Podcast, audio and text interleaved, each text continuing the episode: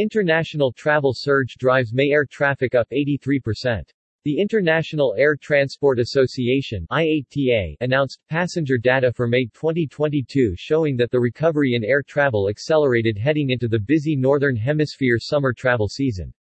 Total traffic in May 2022, measured in revenue passenger kilometers or RPKs, was up 83.1% compared to May 2021, largely driven by the strong recovery in international traffic. Global traffic is now at 68.7% of pre-crisis levels. Domestic traffic for May 2022 was up 0.2% compared to the year-ago period. Significant improvements in many markets were masked by a 73.2% year-on-year decline in the Chinese domestic market due to COVID-19 related restrictions. May 2022 domestic traffic was 76.7% of May 2019. International traffic rose 325.8% versus May 2021. The easing of travel restrictions in most parts of Asia is accelerating the recovery of international travel. May 2022 international RPKs reached 64.1% of May 2019 levels. The travel recovery continues to gather momentum. People need to travel. And when governments remove COVID-19 restrictions, they do. Many major international route areas, including within Europe, and the Middle East North America routes, are already exceeding pre-COVID-19 levels. Completely removing all COVID-19 restrictions is the way forward, with Australia being the latest to do so this week. The major exception to the optimism of this rebound in travel is China, which saw a dramatic 73.2% fall in domestic travel compared to the previous year. Its continuing zero-COVID policy is out of step with the rest of the world, and it shows in the dramatically slower recovery of China-related travel, said Willie Walsh, IATA's Director General. International passenger markets. European carriers' May traffic rose 412.3% versus May 2021.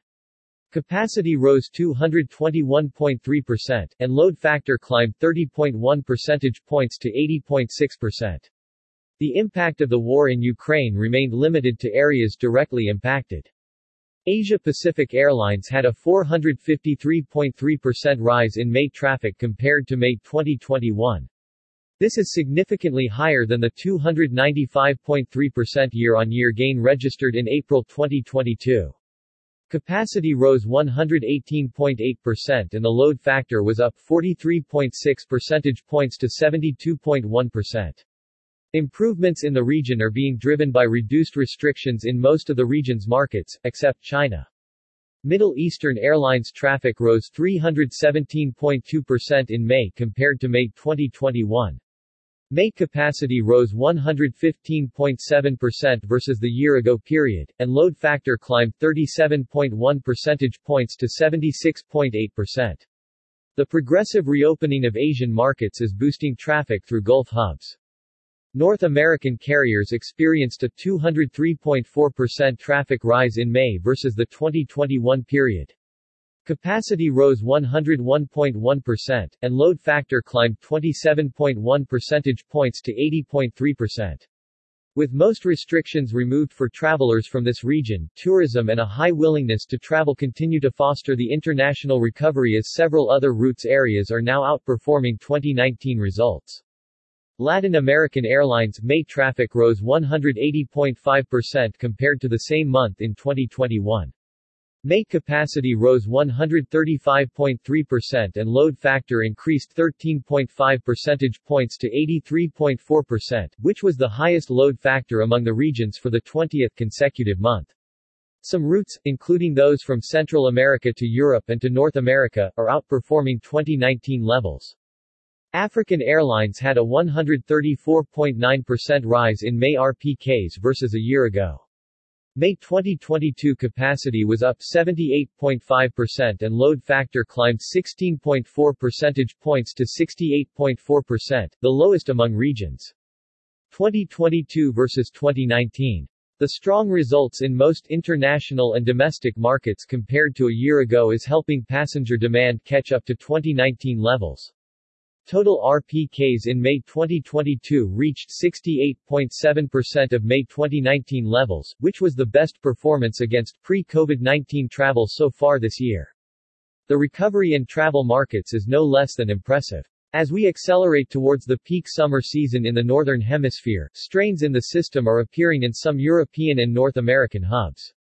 Nobody wants to see passengers suffering from delays or cancellations. But passengers can be confident that solutions are being urgently implemented. Airlines, airports and governments are working together, however, standing up the workforce needed to meet growing demand will take time and require patience in the few locations where the bottlenecks are the most severe.